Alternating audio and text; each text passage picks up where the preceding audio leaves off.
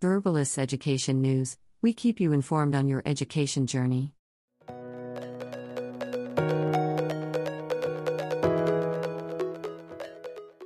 The Hungarian government has announced that the foreign language learning program has been postponed until 2023, with no Hungarian students due to study in the UK or any other destinations as part of the initiative this year.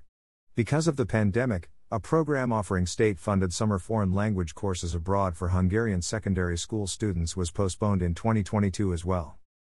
Although more than 140,000 young people were affected by this decision, the Hungarian government officials noted that in the current precarious situation it would be irresponsible to start the program.